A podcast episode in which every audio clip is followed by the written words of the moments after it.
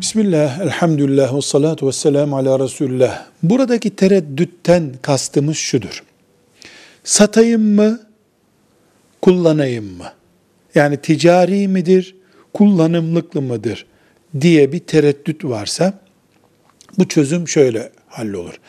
Eğer satın alırken burayı satacağım diye niyet ederek aldıysa, bu hala içinde tereddüt bulunsa da ya, satmayabilirim dese bile bu nihayetinde satılık diye bekliyorum.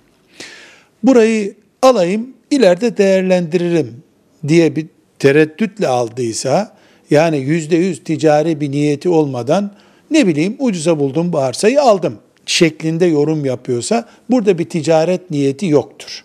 Dolayısıyla zekat gerekmez. Çünkü zekat ibadettir. İbadetler niyetle hallolurlar.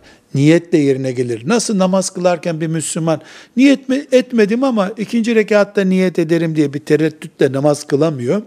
Ticaret diye karar vermeyen bir Müslüman da satma kararını kesinleştirmeyen bir Müslüman da o arsa için zekat vermesi gerekmez. Çünkü yapacağı şey henüz yüzde yüz ticaret yani satmak değildir.